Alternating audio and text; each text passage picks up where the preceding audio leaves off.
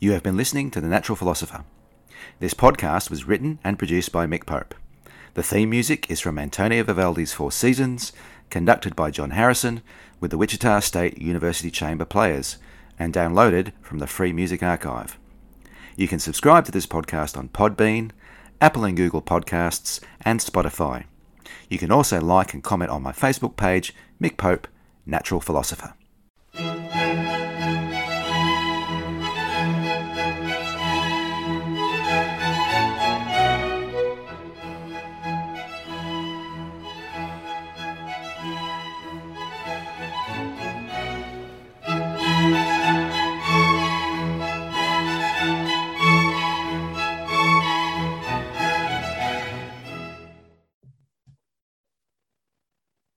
Well, welcome to another episode of uh, The Natural Philosopher with me, Dr. Mick Pope. And finally, finally got organized, and I have on the program Jess Morthorpe. Jess, welcome. Thank you, Mick. I've been trying to work out how long we've known each other. Um, it's, it's a fair while. Uh, well, I mean, we first met at uh, viewers, uh, listeners rather, uh, a very, rather nice eco theology conference at uh, Serafino Winery, just north of Adelaide but I'm pretty sure we knew each other before then. Yeah, I think the the church greening world is is reasonably small, so you tend to get to know other people who are passionate about it. Yeah, it was a fantastic meeting. Um, friends of friends or Facebook friends or something or other. But uh, here we are doing a podcast together. So thanks uh, once more. So enough of, of us. How about you? So can you start and tell us a little bit about your background and particularly how you came to marry your faith with ecological concerns? Yeah, so I guess um, growing up for me, I was always very, very passionate about the environment. Um, my parents really care about the environment and nature as well. So it was kind of in the blood in the way that I was raised. Um, and also, I started going to church, um, you know, Sunday school very young. Um, so basically, I guess I, I've kind of thought about them as the two pillars of my life my mm-hmm. faith and my love for the environment. Um, and they've both always been there, but I kind of had trouble, particularly as a teenager, trying to work out how to put them together. Um, and it was quite a struggle for me, actually. Like, it was really hard because, yeah, I, was, I had this passion for the environment and I couldn't understand why God would have given me that passion if God didn't intend me to use it. Hmm. Um, but also, you know, I had this passion for for serving God and wanted to serve God in the best way possible. Um, and so I wasn't kind of sure whether whether doing environmental things was that or whether like I had to become a minister in order to serve God kind of thing. Hmm. Um, but you know, uh, thankfully I was terrified of public speaking, so becoming a minister wasn't really an option. Um, and yeah, so I was just kind of looking for some help, looking for someone who could show me um, that the environment actually mattered to God. Um, because I think, um, you know, I don't hold it against them, but the people in the church that I grew up in didn't have kind of the resources, I guess, to help me with that particular journey. Um, they were great with, you know, helping me to um, live out my faith and and grow in that. Um, but they didn't quite know sort of where the environment fit in. Um, and a lot of people, you know, in society kind of had this line about how God just um, you know, made the earth for humanity and therefore we can kind of use it however we wanted. Um, and, you know, my, my heart said that that was wrong.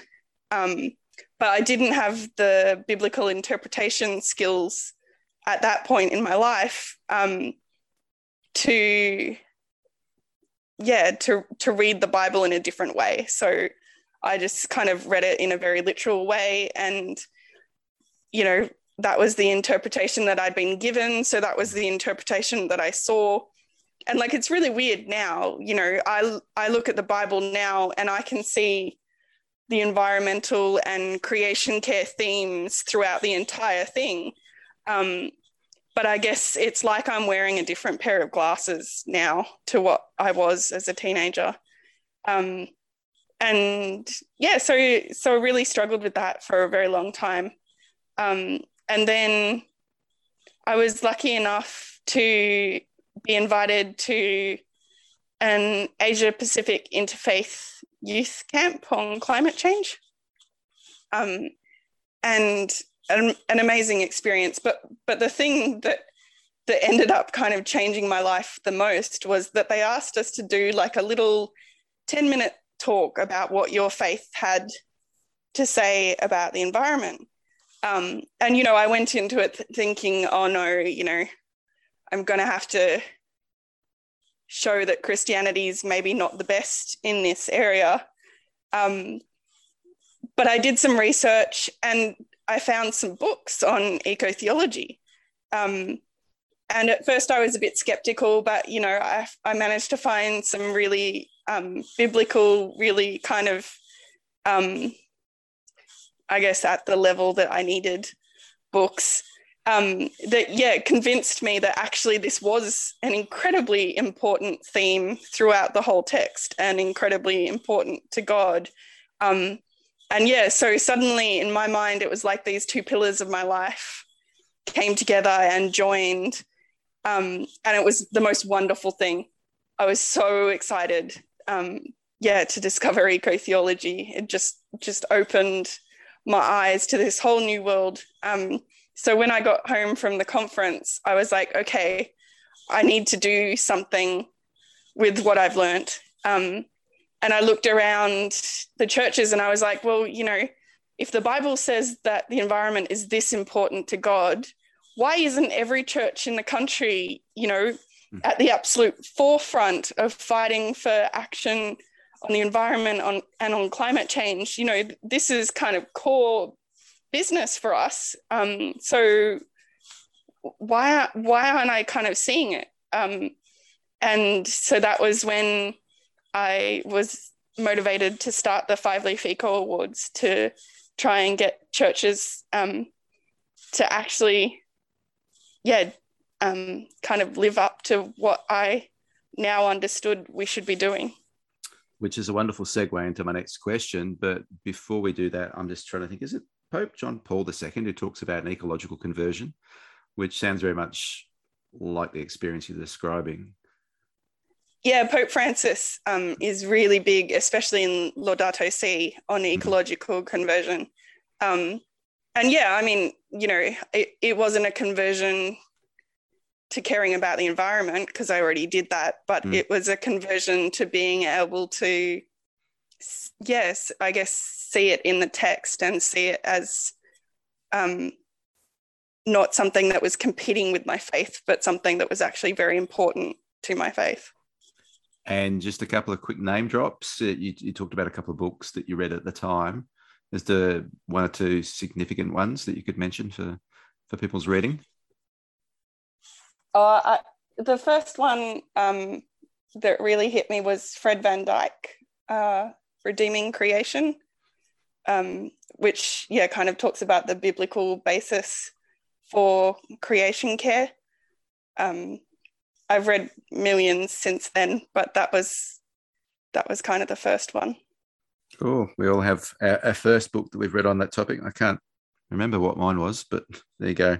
All right, on to Five Leaf Eco Awards then. Can you tell us a bit about it, what the inspiration was for it, you know, where you get you, the idea came from and, and how it works? Yeah, so as I said, I was kind of looking for a way to get churches to kind of um, I guess, up their act a bit um, and and do more in this area. Um, and at the time, I was actually working for fair trade labeling Australia and New Zealand. Um, and I thought that that was a wonderful kind of model um, that was helping businesses to be um, more ethical uh, and also more sustainable. Um, and so I was kind of like, okay, you know, what would a kind of eco certification for churches look like?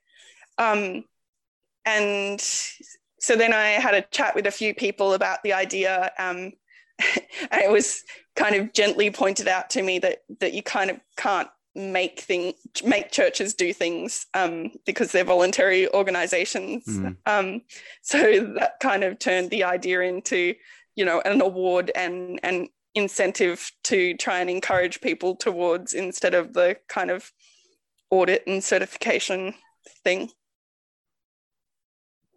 Okay, can you talk a little bit about because I know there's there's levels of the um, of the award, what what they involve, and what kind of things get recognised before a church gets, you know, it's it's first of five leaves. Yeah, uh, so um, it's called five leaf five leaf because we cover five different areas. So buildings, worship, congregation, outreach, and community leadership. Um, and so the first award in the program, the basic certificate, gets churches to do a little bit in each of those areas, um, just to kind of show their dedication and encourage them to take a holistic approach to caring for God's creation. Um, and then there are advanced awards in each of those areas. Okay, so what's the if if I was a, a pastor of a church or I was heading up an, eco theology group, of which there are some I've come in across over the years, which is encouraging. What's sort of like the the quote unquote bare minimum to be recognised? What sorts of things would that they start with? Yeah, uh, so the first thing you'd want to do is go for our basic certificate. Um, and as I say, it it is a, a holistic approach. So there's um, a few different things that you have to do. Um, in fact, there's there's seven steps towards that that first award. Um, but basically, it's getting you to do things like an energy audit, it's getting you to look at how you can reduce your um, energy and resource use in the church um, and also get your congregation to do those kinds of things at home. Um, it's getting you to do some worship around environmental themes. Um, it's getting you to do some outreach, so um, connecting with your wider community outside the church. Um, and it's uh, yeah, getting you to do a special project which kind of shows your commitment to taking action for God's creation. Hmm, which we'll get on to. Um, just for people who maybe have not done it before or considered it, what's involved in an energy audit? Is it just looking at your bill and trying to reduce that, or, or how do you evaluate your energy usage?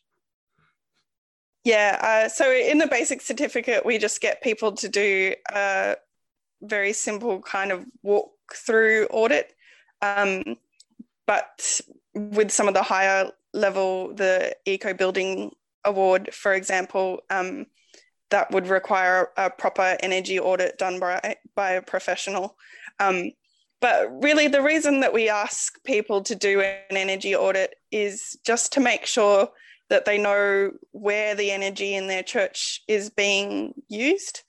Um, and sometimes, you know, it's not exactly where you expect it to be. Um, so, you know, a church might overlook something like um, their instant water heaters. Um, so, you know, some some churches uh, use those instead of a kettle, um, mm. and they're great because you know you have instant boiling water um, for for church events. Um, but if you're leaving something like that on 24 7, then it's just constantly boiling to mm. try and keep the water at that temperature. And it uses a massive amount of energy. Um, so, yeah, uh, it, it's just about kind of going around and making sure that there isn't anything like that, or there aren't any, you know, um, vampire energy users um, that are sucking energy even when they're turned off. Um, yeah, so that you can eliminate those things because um, it's always best to be as energy efficient as possible first before you then go on to maybe putting on solar panels or something mm. like that. Sure. That seems eminently sensible, to say nothing of saving the odd dollar. Um, you talk also about uh, worship resources. Now, that's a bit of a, a bugbear of mine and featured in the last chapter, one of the books I've written. Uh, that there's some truly awful hymnody out there that points us well and truly in the other direction. So, what do you look for uh, in worship resources that perhaps point the church in a more, um, to use a partner I constantly use, more grounded kind of direction, creation, you know, focused or yeah i mean we, we don't dictate to people um, how they do their environment themed services as part of the award. Um, but certainly i would be encouraging people um, to investigate. There's some wonderful new music around now um, that it is far more up to date in terms of eco theology um, and far more um, yeah, I guess aware and encouraging of concepts of you know humanity as part of the web of creation um, and all of creation as loved by god instead of reinforcing some of those older models of hierarchy and trying to separate humans or make out that the earth is for us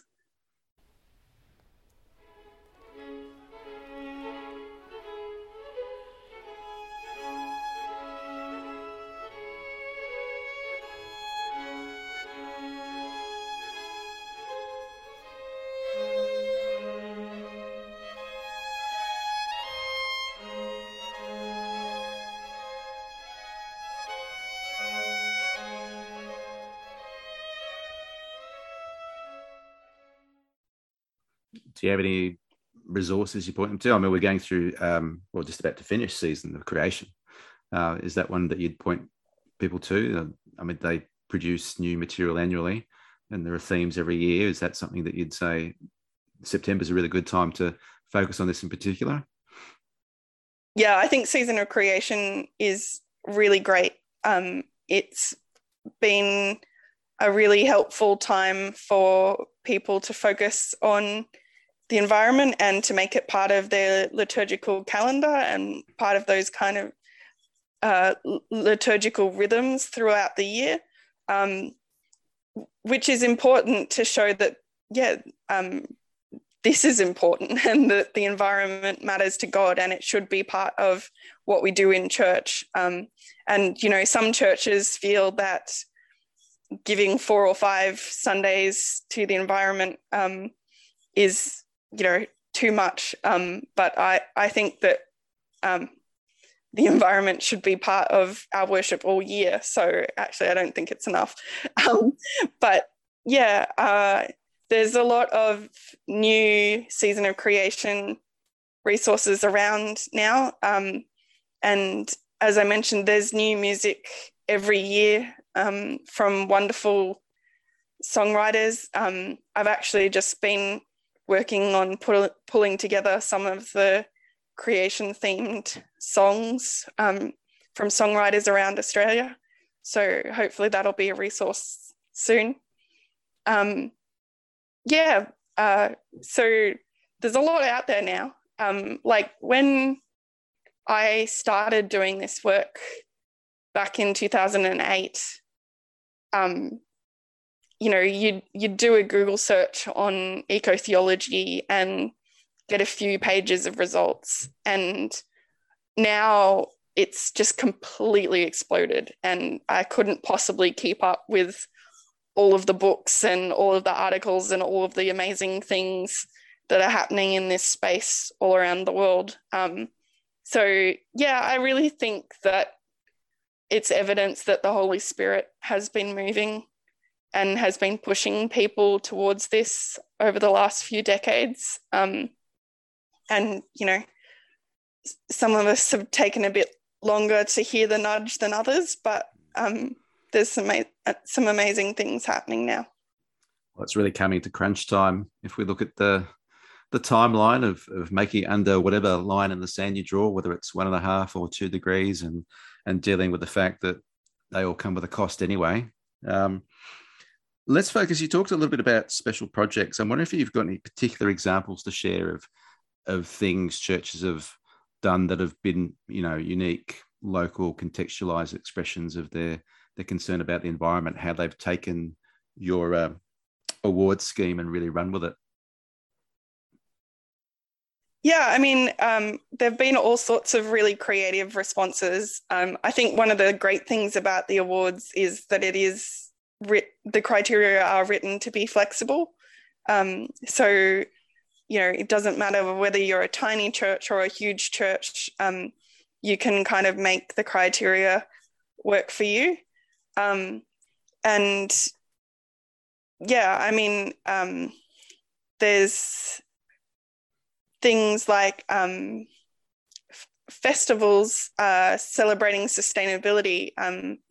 So, St. Saviour's Anglican Church in Western Australia, uh, which is four hours southeast of Perth. Um, so, a small congregation in a small country town. Um, and um, yeah, they brought together everyone doing things around land and environment, and everyone making kind of sustainable crafts and art and and things like that, um, and created this conversation around how can we actually care for and love God's earth, um, and then. Um, you know, another smaller example might be um, so Adamstown Uniting Church in Newcastle um, is an incredible creative congregation, um, but uh, their children and young people wanted to be involved as well. Um, and so one of the projects that they've done is actually just collecting cans and bottles for the return and earn. Mm. Um, and then donating the money that they made from that to uh, uniting world projects in the Pacific um, in order to help those suffering already the impacts of climate change. Um, so, yeah, um, never never underestimate um, children and young people and the difference that they can make. Um, another thing that Adamstown did uh, with Merewether Uniting Church um, was their two Inspiracy conferences. Um, and I was lucky enough to be part of the second one. Um, and that was incredible. Again, bringing together art and um, people from all different kind of backgrounds and um, bringing together different ideas about social justice and the environment um, different skills um, was really a very, very powerful experience for me. Um, even though I've been involved in this stuff for years now, uh, just the way that, um, yeah, the kind of art and creativity and, and music and videos and um, even flame dancing, um, you know, it, it, brought to life the issues in, in new ways, um, which was really cool. Um, and then, you know, you have things like um, St. John's Cathedral in St. John's Anglican Cathedral in Brisbane, um, which is, you know, this classic kind of beautiful soaring cathedral. Um, but then at the back, they have chickens and bees and worms. Um, and they have been uh, doing a carbon fast for Lent, for example, as well. So, again, lots of creative ways of making the environment um, part of the life and liturgy and witness of the church. Um, Brunswick Uniting Church in Melbourne um, do so many cool things. Um, but things like um, they've got an acknowledgement of country um, that's liter- literally written on stone. They've got these two stones in the garden out the front of the church um, with their acknowledgement on it so that it's there and it, it's part of the church. Um, and the garden around it is all of the indigenous plants that were there in that spot pre colonization. So this is on Sydney Road in Brunswick. So it's, you know, all fancy restaurants and completely built up concrete jungle, but they've created this tiny little oasis of what, yeah, the original vegetation was. Um, and it's really quite incredible. Uh, and they also um, supported their community in being able to um, eat and be more sustainable by uh, setting up a, a food co-op. Um, and so people could purchase environmentally friendly produce and um, food and all those things um, from the co-op um, instead of, you know, having to have trouble seeking out those same kind of things or, or pay an absolute fortune um, for them.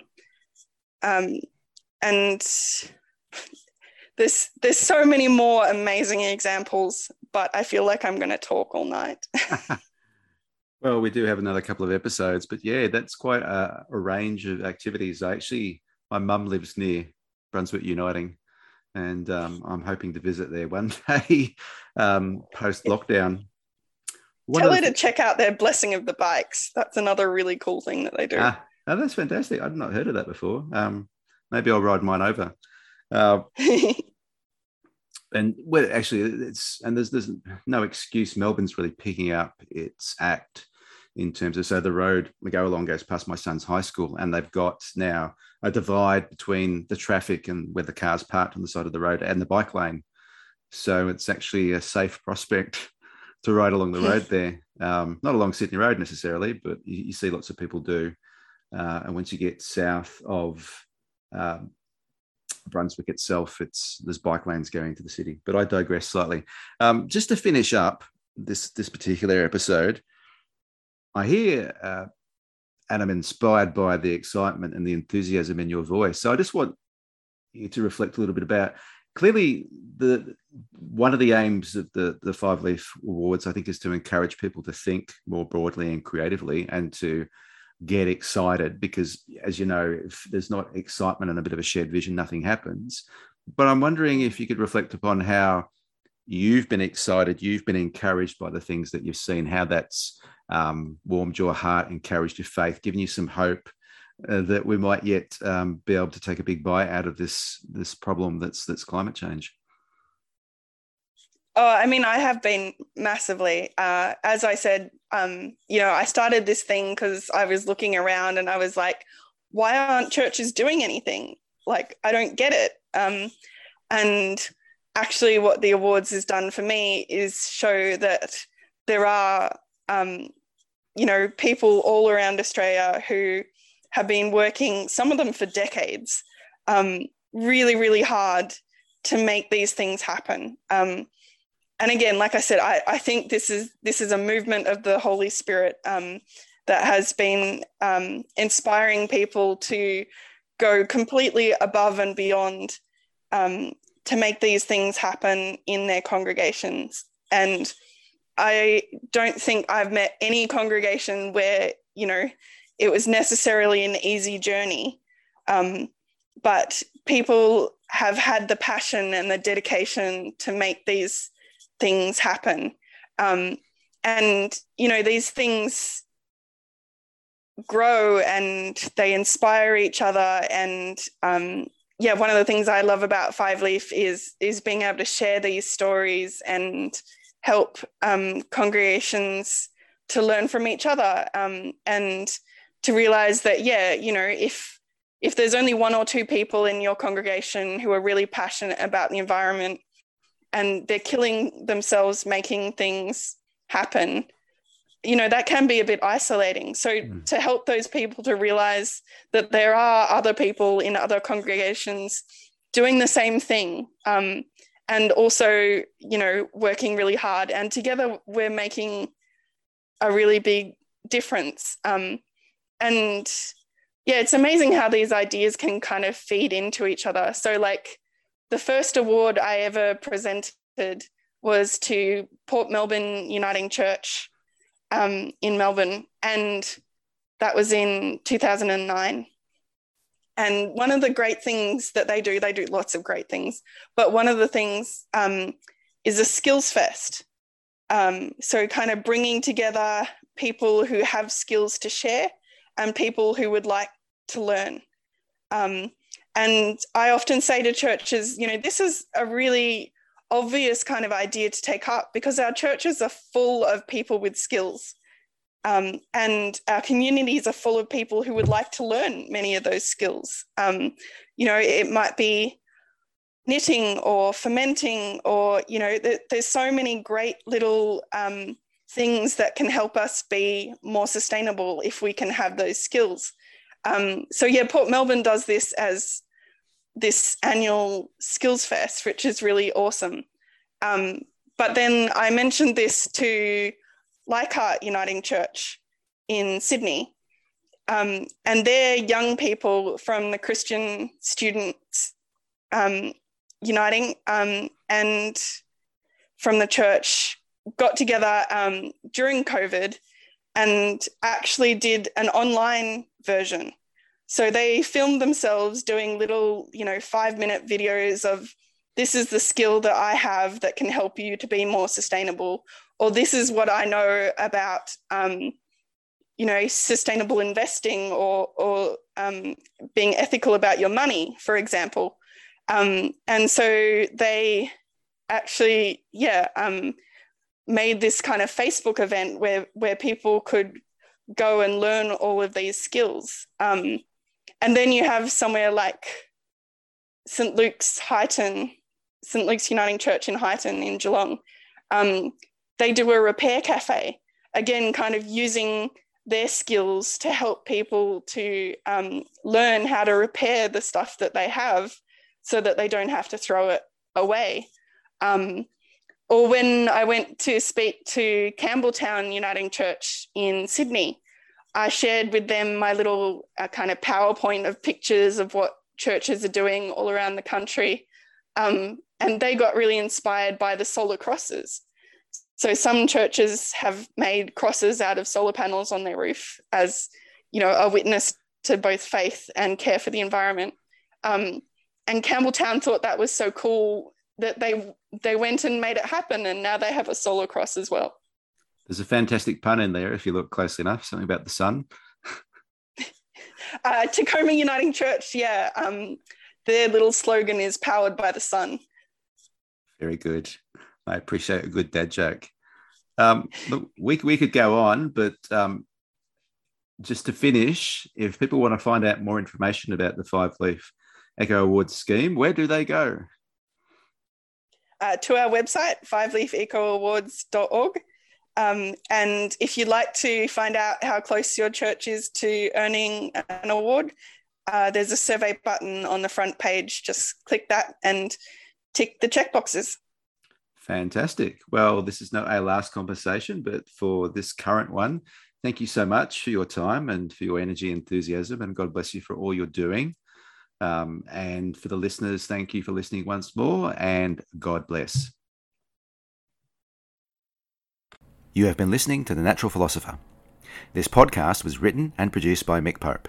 The theme music is from Antonio Vivaldi's Four Seasons, conducted by John Harrison with the Wichita State University Chamber Players, and downloaded from the Free Music Archive. You can subscribe to this podcast on Podbean, Apple and Google Podcasts, and Spotify. You can also like and comment on my Facebook page, Mick Pope, Natural Philosopher.